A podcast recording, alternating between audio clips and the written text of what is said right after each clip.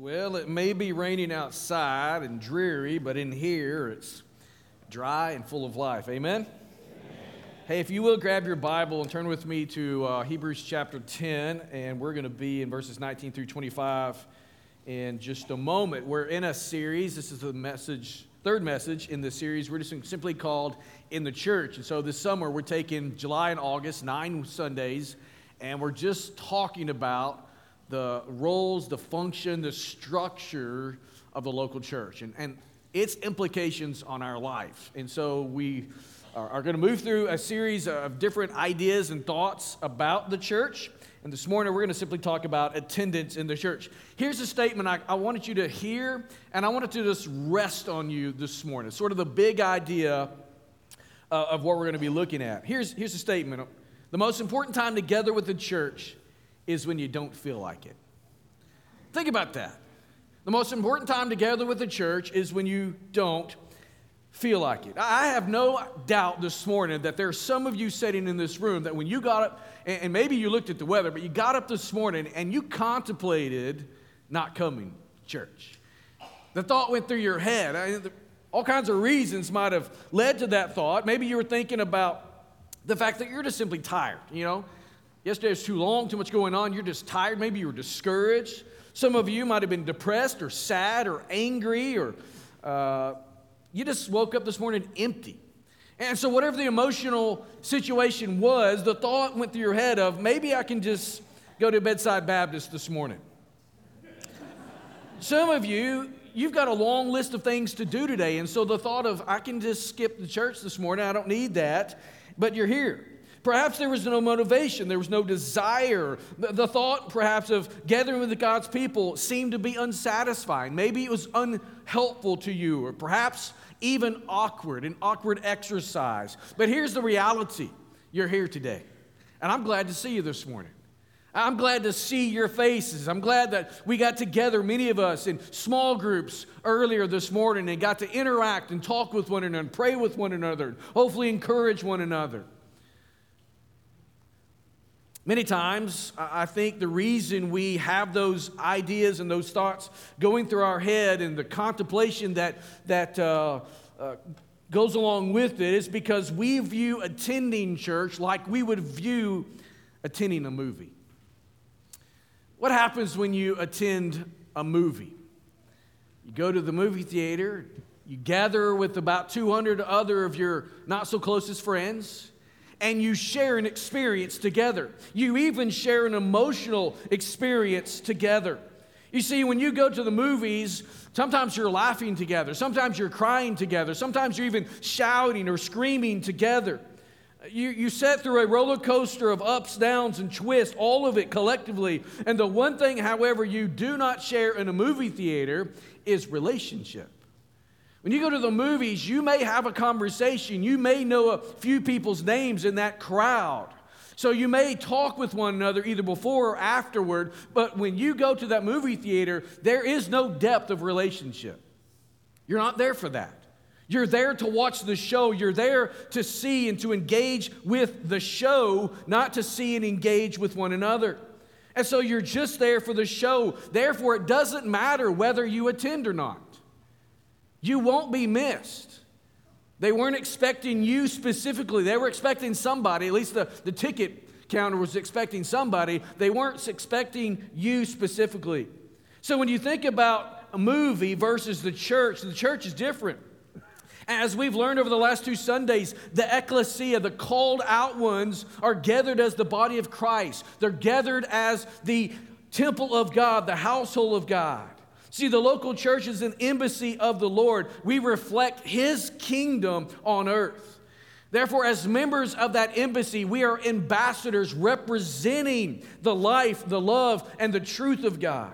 So, the strong relational imagery that we see in the New Testament, we've covered many of those over the last two Sundays. That imagery that we see describing the local church in the New Testament, it compels us to see that membership matters that it matters that we're a part of the local church. So the church is altogether different from a movie theater. For, for this reason, it matters that members would gather regularly together. Members do so because the church exists for our own discipleship. As we submit one to another individually, we are in, involved in this process of God using this body to disciple the individual. And the individual is part of the body that is used to disciple other individuals. So we need this interaction, we need this relationship. And all of this grows us in our Christ likeness. Using our spiritual gifts, God is glorified and his kingdom is expanding. So, we're talking about this summer the role, the functions, the structure of the local church. So far, we've discussed mission in the church, we've discussed membership in the church, and today we're going to build on that by examining the idea of attendance in the church.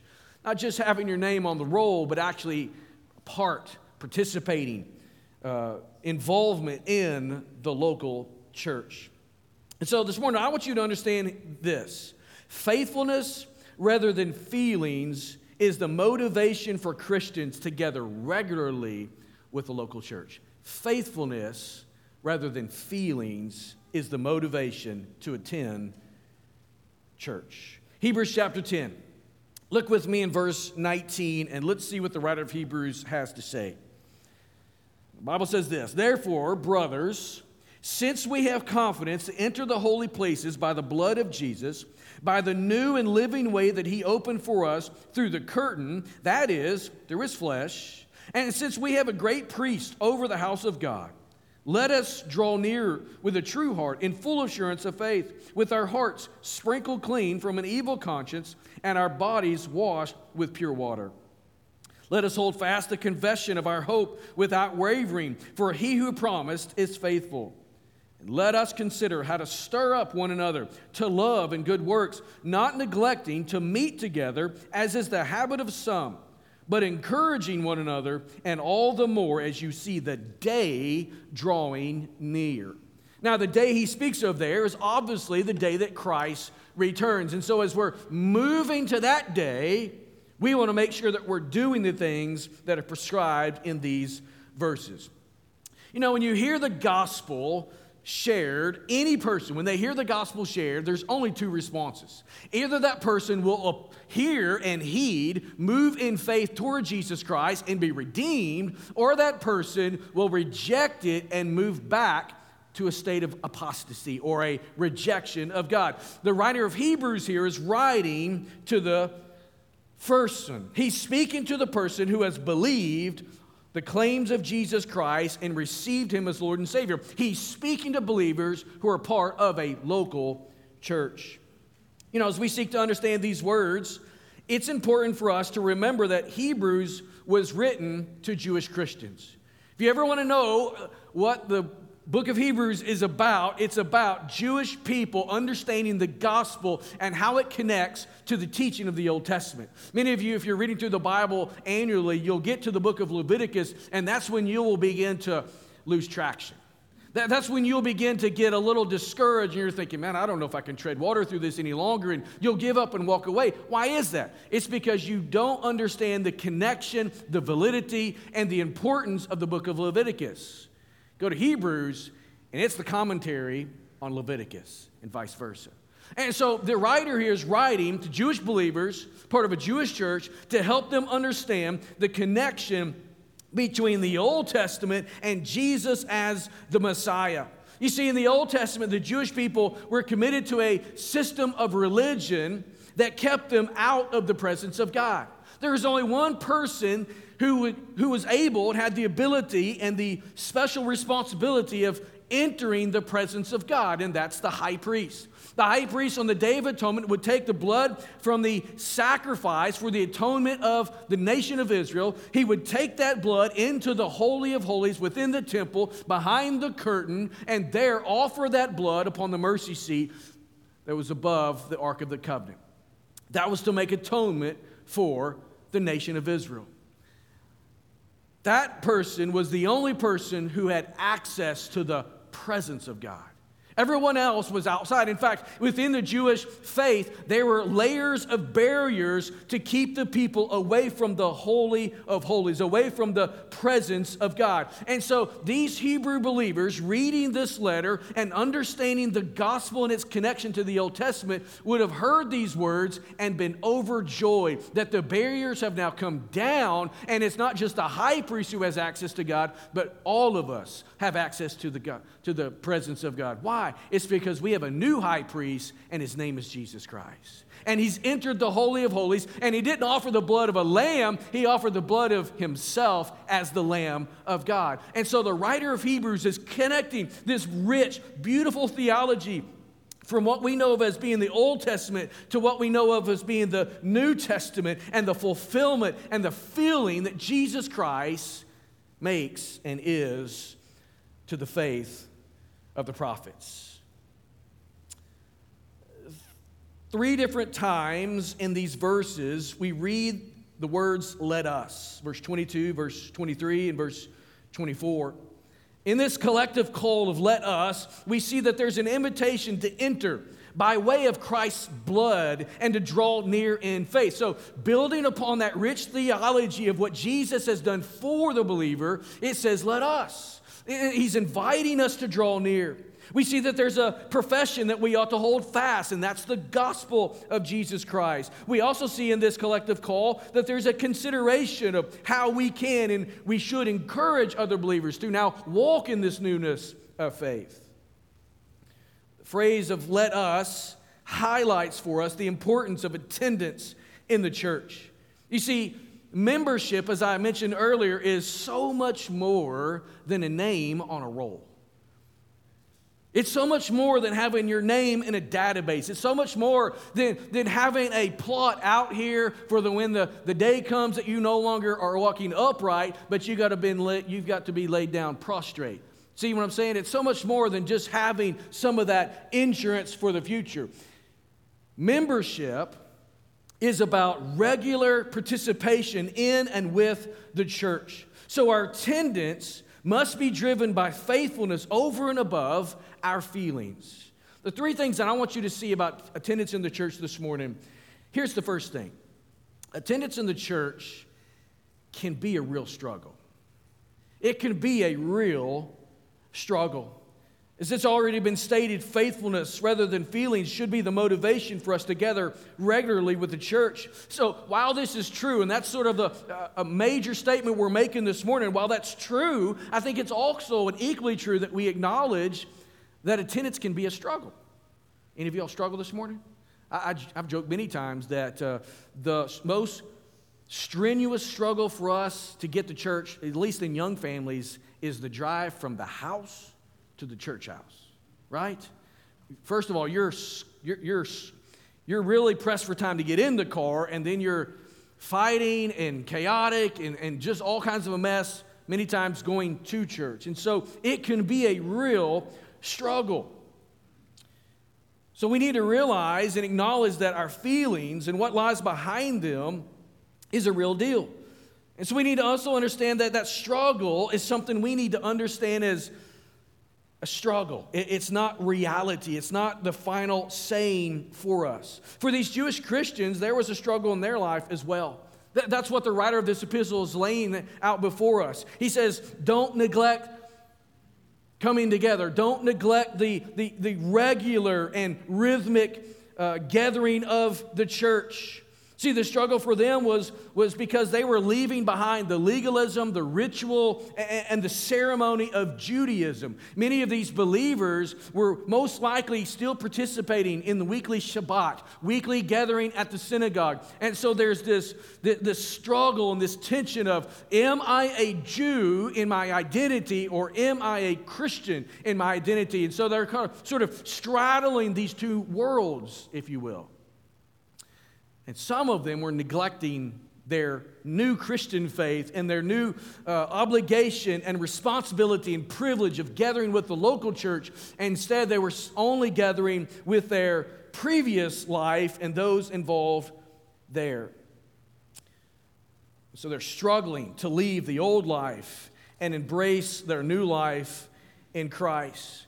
And so, as a result, these Hebrew Christians were neglecting together with the local church.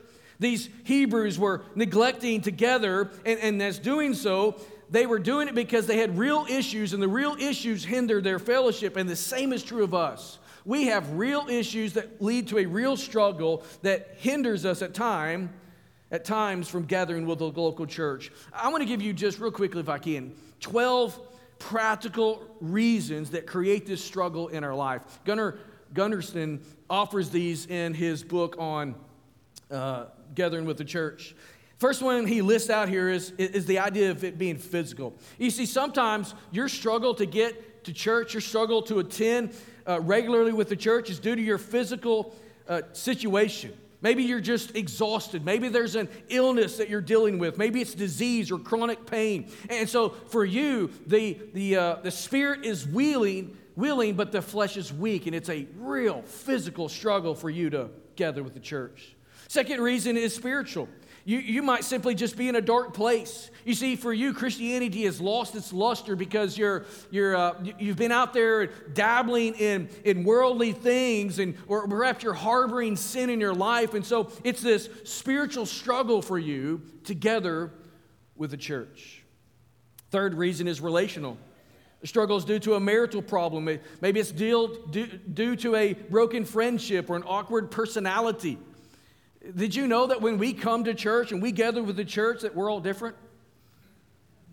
I would love a world with a bunch of James Taylors in it. I think that'd be glorious, but it would be boring, right? We'd all be going to bed at like 9 o'clock in the morning. We'd all be getting up at 4 a.m. We'd all be doing the same thing and eating the same thing. It would be a boring, boring place. And so, thankfully, God in His grace has made us different, and, and, and, we're just a multiplicity of different personalities and all those things. And so, we understand that when we have all this difference coming in, all these varying personalities, that sometimes certain personalities don't jive with us. But the beauty of the church is that we are under this one umbrella, this one banner, and God brings us in. Maybe sometimes it's a disagreement with a leader, and that's the relational struggle. Fourth reason is logistical.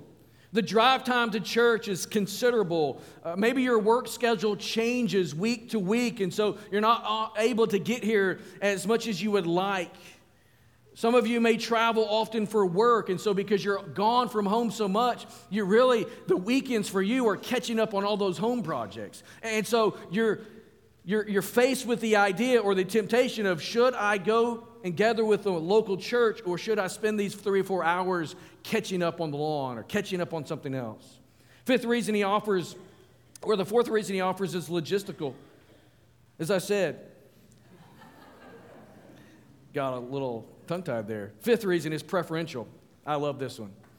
Maybe your struggle involves your dislike of music. You know, we don't hear a lot of frustration about that in our church, but uh, I've pastored that church before. I've been a part of that church before. I hear stories about that. Maybe your preference is, man, I, I just don't like the service structure. I don't like the length of the sermons, or I, I don't like uh, how it's not like my previous church or like this other church. And so it really just comes down to your preference over what is happening. The sixth reason is cultural.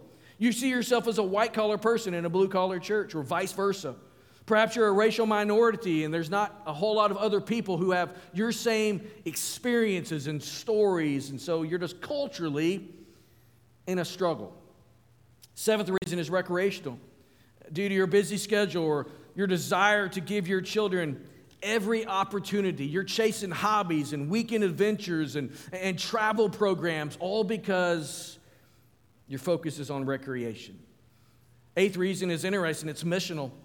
There are times people struggle to attend church regularly because they just simply don't see a strong sense of mission, a strong sense of leadership within the church. And so there is a dissatisfaction there uh, of the church seemingly sitting on the sidelines rather than being in the game. Next reason is doctrinal. The real struggle can result, result from a you not being able to find a church. Here's what happens sometimes in a in an individual's or family situation, you may move to another church, or uh, I should say another location. You're searching for a church, and you just can't find that church that holds all of the doctrinal positions or, or some of those issues in, in their makeup. You just can't find that, and so you choose to just set out. What do you do? Well, I can watch my previous church online. And so you begin to resort to that over doctrinal reasons. Tenth reason is intellectual. You might find yourself struggling to attend when the teaching is either too shallow or too deep, and you're just like, I, I, I just can't, can't get on board here. I'd rather stay home. Eleventh is transitional. You see, when you or the church are in a state of transition and things are changing and there's lots of upheaval, attendance can be a struggle.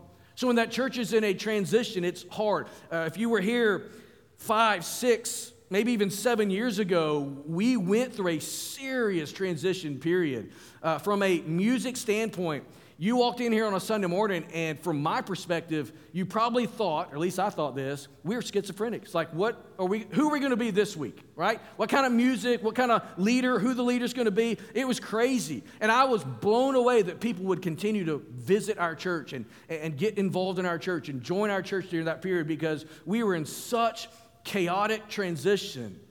Thankfully, the Lord was good to us. Last reason he offers is personal.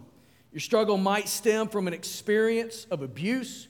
It might extend or stem from a scandal in the church or a previous church, and, and that just jades you in such a way that you're just like, I don't know that it's that important. I, I just there's a loss of trust there, and so your personal experience causes a struggle within your own soul when it comes to gathering regularly. So these struggles are real. While they're real, our desire ought to be about faithfulness over feelings in all of the Christian areas of life. You see, God's word here directs us to not neglect meeting together. And so while we see that, while we acknowledge that, while we seek to obey this, we need to understand we also struggle with it. And that leads us to a second point. Attendance in church is a real need. It's a real struggle, but it's also a real need. Last Sunday, we saw that the Bible really speaks in no way of this idea of what we're calling lone rangerism. We, we, don't see a follower of God, Old Testament, New Testament, on his own or on her own. No, that believer, whether a Jewish Old Testament believer or a Gentile or Jewish New Testament believer, they're always in the context of the body of God, the body of Christ. So, all throughout the canon of Scripture, we see that portrayed. we come to the New Testament, and Paul and the other writers give us these images, these prominent images that portray that in the church, there is a healthy family. In the church, there's a healthy body. In the church, there is this healthy, strong temple. These images emphasize togetherness, right? Don't you see the, the togetherness that comes in these images? Think about this. The church is a family of siblings, brothers and sisters in Christ. That's how the New Testament believers referred to one another, that we're brothers. Paul, many times when he's writing letters to these churches, he would say brothers. That word there doesn't just speak of the masculine, it carries also the feminine. So he's, he's speaking of brothers and sisters in the Lord. These are his family, these are his siblings in Christ. The church is also a body with many parts, and the church is a temple made up of living stones. And the implications of these images are obvious. Families live together, body parts work together, and temple stones fit together. Now, someone might take these images and, and just disregard church attendance, saying, you know what, we need to be the body of Christ rather than attend the body of Christ. Right? We got to be the church rather than meet with the church. I got a question about that.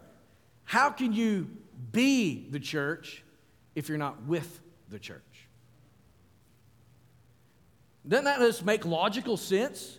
That if you're going to be the church and live out the Christian faith and you're going to own these images that we see in the New Testament of a family and a body and a temple, that we actually have to model that in our individual lives. That I'm not a Christian who is the body himself, or I'm not a Christian who is the temple of God himself, or I am a Christian who is the family of God himself. No, I'm a part of a bigger body, a bigger family, and a bigger temple. Man, I should have got something out of that. Hey, a family that never shares dinners, trips, or reunions, what kind of family is that? It ain't healthy. it ain't happy, and it might not even be a family. Right? A body that's never together, it's more like a prosthetics warehouse than it is church. Right? I've never been to a prosthetics warehouse, but that'd be a scary place to be. You walk in there and you see all these parts that can go on a body, but there's no bodies. There's no living organisms. There's no one walking around except for the people walking to the, the, the, the certain aisle to get a certain prosthetic. That's all the only bodies you get. But that person's not putting it on themselves. He's just getting something for someone else. So it's lifeless and dead. And that's what a Christian is, in a sense, who's not connected to the body of Christ. Temple will not stand firm when its quarried stones refuse to stick together.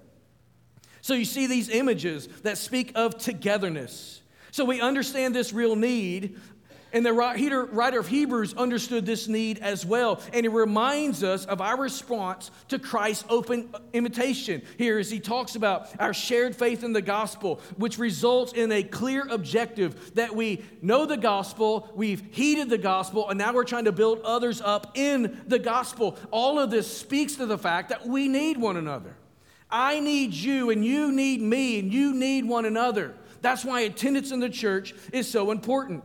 So, as brothers and sisters in this local family, as individuals making up a local body, and as living stones who are comprising a local temple, we need the stirring of faith and the stirring of encouragement that comes to us as we, the church, gather together. We need relationships and the resulting effects that come from those relationships. And all of that is God's gracious gift to us in the church. Consequently, it's necessary for us to acknowledge that relationships require commitment. You see, if you have any relationship that means anything, there is some sense of commitment there. If you're married this morning, there was a commitment you made to your spouse. You said, in sickness and in health, in the good times and the bad times, till death do us part, I am committed to the long haul, right? There's commitment there. Even in our friendships, there's a sense of commitment there. It's an unspoken, perhaps. There's no signature on a dotted line anywhere. But when someone does something against a friend, the hurt that, there's, that what the one who's been harmed feels speaks of and screams the fact that there is a commitment between two friends. So, commitment is needed in relationships. Commitment is that secret ingredient in every healthy family, every healthy body, and every strong temple. Healthy families stay close and they stick together. Healthy body parts stay strong and they move together. Sturdy buildings stay fit, fitted, and bonded together. So in the local church, this commitment, it adds breadth and depth to our discipleship. So, making membership and participation meaningful through connection, giving, and service, that creates depth to our spiritual walk. And loving members who are different than you creates spiritual breath. We're going to talk about loving members in a few weeks. But you need to understand, man, it doesn't matter who is in the church, we're committed to one another. And the commitment we're talking about is it not portrayed in the covenant that we've made with one another as members? You see, attendance ought to lead to membership, it ought to lead to a commitment to one another. And so in a church, we have a covenant, and then the covenant, we're defining the relationship and what's required of the participating parties in this relationship. And when you think about a covenant, when and for what reason do we make covenants? Is it for the easy, good, simple times or is it for those dark, hard, difficult times? Obviously, it's for the latter. When you stand before your family and friends there at your wedding and you pledged yourself to your spouse, it was easy to say in, you know, health and prosperity and the good times, man, it's easy to commit to that. But when it's like, when I'm old and decrepit, and, and, and, and you're, I should say, old and decrepit, I'm going to be there for you, right? That's the hard stuff. So when we covenant with one another as a church, it's easy to say, I'm your brother, I'm your sister, I'm committed to you when everything's wonderful and easy. But it's hard to say I'm covenanted with you and I'm with you when it's really, really difficult. And when things are a strain and a burden. So covenants were not made for the easy times of life. On the flip side, when things are difficult, and they will become difficult, covenant communities stand strong. Why? Because we have a shared commitment to one another. Covenant communities called the church hold us up when we are faltering and pick us up when we have fallen. They encourage us when we're weary and they wake us when we're sleepy. They draw us out of ourselves and they call us to our commitments and they call us back to our responsibilities. They invite us back to the garden of Christian community where growth takes place. You see, the church, made up of members of the body, are always concerned about the members of the body. And so when one is strained or one is in danger, that body goes to those who are in danger and call them back. And they try to get with everything they can to get them back into the fold, back into where it's safe and healthy. So the most important time together with the church is when you don't feel like it. We gather not necessarily because we feel like doing so. You know, there's times I don't feel like coming to church. It's rare, but it happens. And so it doesn't matter who you are senior pastor of a church, staff member, deacon, elder, small group leader. I bet you even Marilyn Richards, who's the cheerfulest, peppiest person around here that I can think of, there's times in her life and she doesn't feel like coming. So we need to acknowledge that the struggle is real. It challenges our attendance in the church. We need to realize that we have a real need to be with the church and, as a result, make a real commitment to one another in our participation in the life of the local church. And when we do those things, here's what, what we'll know we're positioning ourselves in a posture of faithfulness. Let me end this morning by giving you three descriptions of attendance. You see it right out of Hebrews 10 here. Here's the first description of attendance in the church consistency. He says, not neglecting to meet together, as is the habit of some. Now, that, that, that line, that statement there tells us a lot of things. It tells us that some people were not being consistent, and there's a call to consistency, right? This morning, I'm speaking to a, a group of people. I'm speaking to people who are watching this online. And so I'm speaking to the same type of group. Some of you are extremely consistent in your participation in the local church, others of you are not so consistent. Some of you are not consistent at all, right? So I'm speaking to the same type of group of people. It's gathering together around the gospel on Sundays. I want you to hear this is one of the main ways God grows us as a people, grows us as individuals. And so we do so because we want to be faithful. And as we do so, our hearts are plowed, our hearts are sowed, our hearts are watered and weeding. Think about this. Th- these farming activities like sowing or plowing the ground and sowing the seed and watering it and fertilizing it and then gathering it in, all of those things eh, that you see on a farm are not exciting. There's nothing exciting about that. Neither is the average Sunday morning at the local church. What did we do this morning? What did we do? We saw an announcement video, we sang an opening song, uh, we did something a little different. We saw a video recapping last week's Mega Sports Camp. Uh, saw welcome. Uh, there was an appeal. Hey, if you're a guest, we'd love for you to do the QR code. Here's what probably a lot of you do when you see me or someone coming to do that. You're like tuning out. Like I've already, I've already seen this show about 3,000 times. I don't need to see it again. So we do the same thing almost every Sunday. We sing four songs every Sunday. We have a welcome time. We have an offering time. We have an announcement video. The preaching is usually longer than it's supposed to be, right? Every single Sunday. I do a response time. Most of you don't publicly respond. So we do the same thing every Sunday. That was a joke, but it also kind of a dig. A little bit of a dig, but a little bit of a joke. I go to the back with my wife. We greet people who walk out here at the end, and uh, Trevor dismisses us with a benediction. We do the same thing every Sunday. There's nothing exciting about that. Neither is there anything exciting when an acorn falls off an oak tree and begins to germinate. There's nothing impressive about that, there's nothing exciting about that, but what you see there is just consistency. And consistency is not impressive until it is.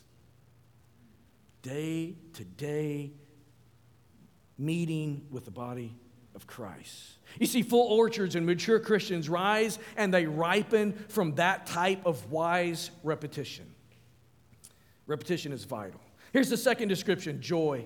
He says, Therefore, brothers, since we have confidence to enter the holy places by the blood of Jesus. As we gather here this morning, we are a compilation of mostly redeemed, saved, uh, united in Christ people. The gospel has changed our lives. Jesus has changed our lives. So as we gather locally every single Sunday out of repetition, we are doing so with a sense of joy. You could have had the most hellish week you could imagine this past week and still come in here with joy. Why? Because you serve the King of Kings. Now, you, you can watch the news all day long. You get discouraged by that stuff and, just run down of all of the things that are happening, how you dislike those things. And, and yet you can come in here and have a sense of joy because you serve a king who's greater than all of that nonsense. So, the description of attendance in church is joy. And that doesn't have to be running around the room and clapping your hands and throwing them up in the air and, and doing some of the things that may, you may not be comfortable with, but you still have joy. It doesn't mean it's super expressive, but it can be super expressive.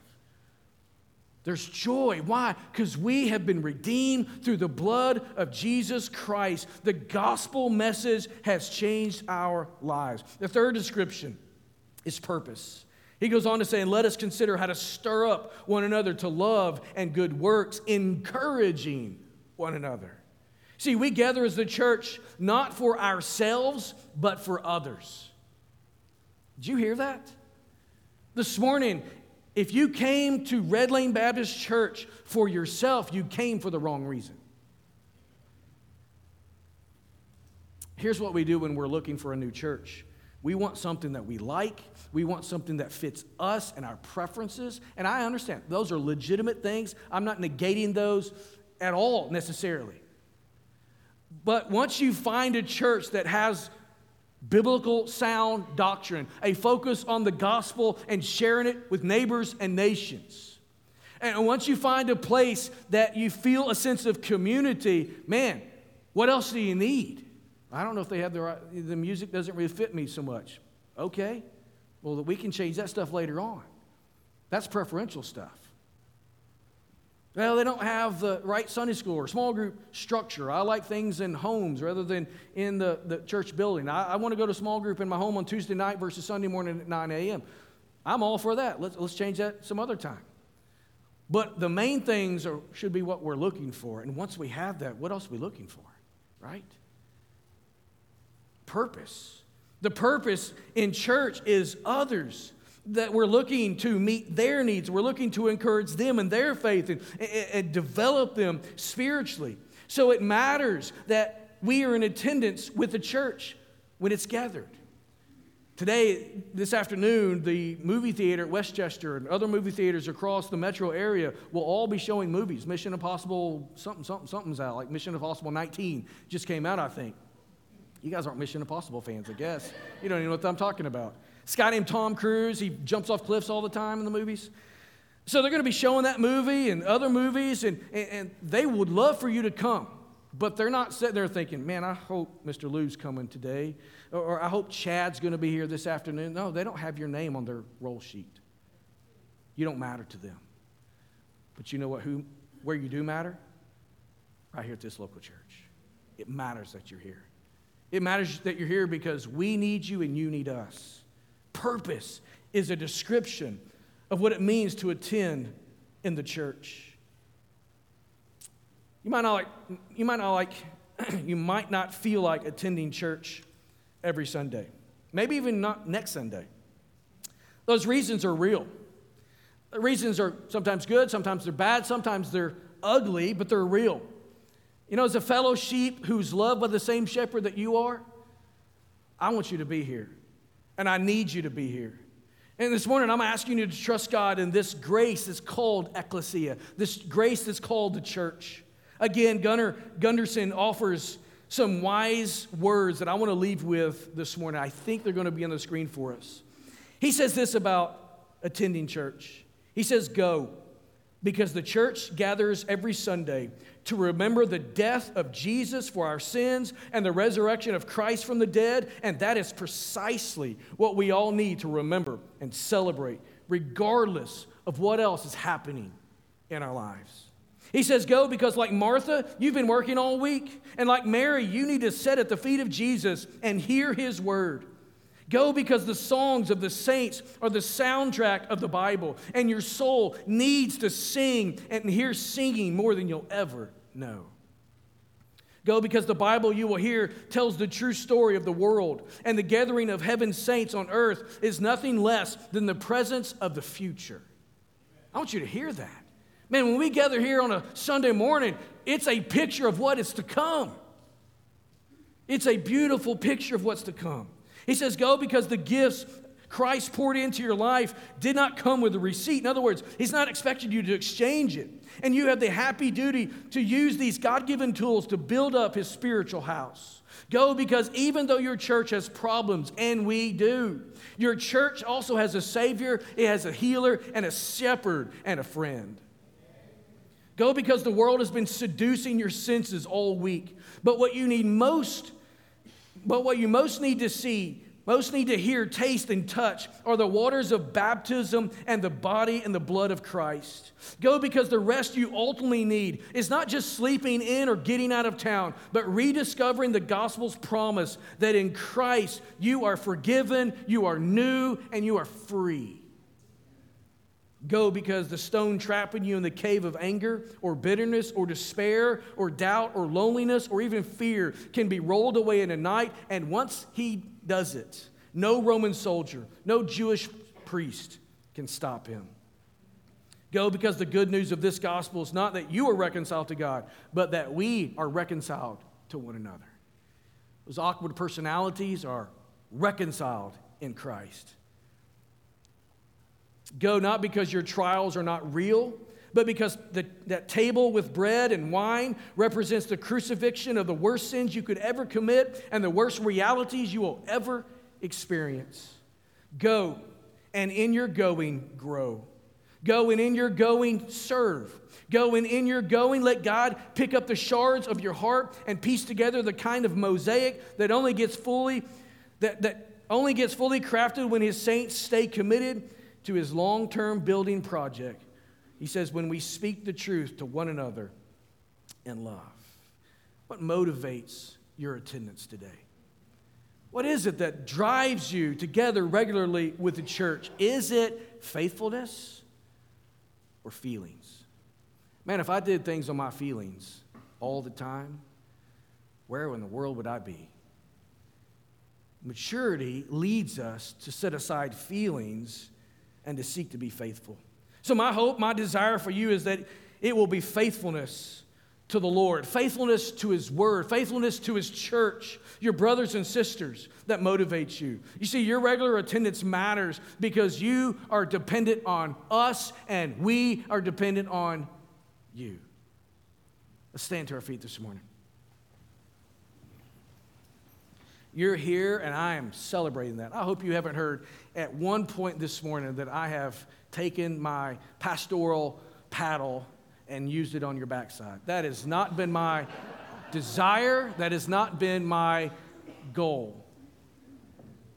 My goal, our goal as elders in this church through this series is to take the Word of God and just make sure you understand it when it comes to this most crucial element of your Christian life called the church.